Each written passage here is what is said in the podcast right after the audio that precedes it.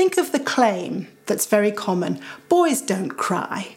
How does it make sense to step back and think of it in terms of individual social dualism to start with? Is it that boys don't cry because boys are male, they've been born male, there's that biological individual, and really that's the answer? As if, well, of course boys don't cry, they're boys, end of story. Or, on the other side, the social explanation would be, well, boys learn not to cry. They're surrounded by social pressures which say it's not manly, uh, it's not a good way to grow up as a boy, and also the kinds of social practices which mean that if you cry, you get bullied. So we want it to be not one or the other of those things. We want to see ways in which that has effects on boys, the way they come to think about being boys, their, their masculinity.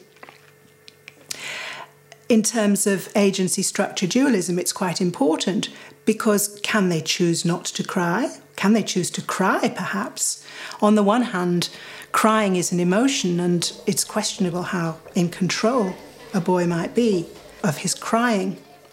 But if it's true, and certainly some boys, uh, men will say that they can't remember the last time they cried, they haven't cried for decades. Um, they regard it as something they only did when they were a baby and then they grew out of, and they're proud because it's part of their masculinity that they don't cry. So, is it a choice? How are they in control of it? And if it's a choice, how do they choose when there are all these pressures so that if you did cry as a boy or a man, you might feel that you might get punished for it? Let's go on then and think about in what sense that claim, boys don't cry, is a situated knowledge. For a start, it's not a claim that every society, um, either either in the past or the present, would would make.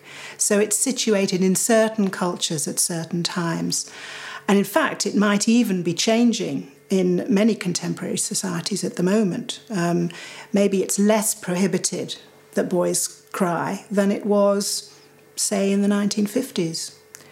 And so that claim is a situated knowledge. And the where you are situated as a boy will affect how you actually live with that experience of that particular claim.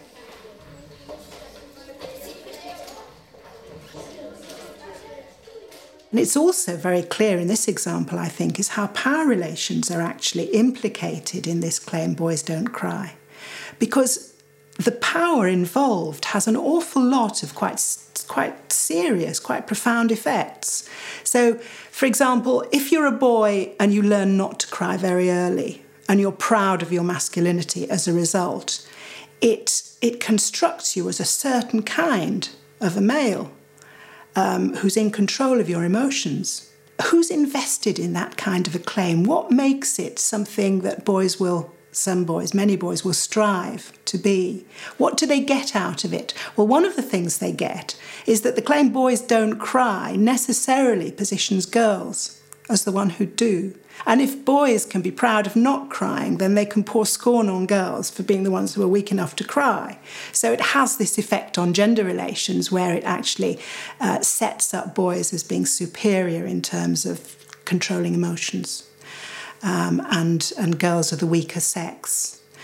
But it also has power effects on um, whether men are capable of expressing their emotions. And certainly in the last couple of decades, one of the kind of complaints, certainly of many women and some men, is that men are too controlled in their emotions and that it actually hampers them, that it makes them certainly less good to have a relationship with or less good as a colleague.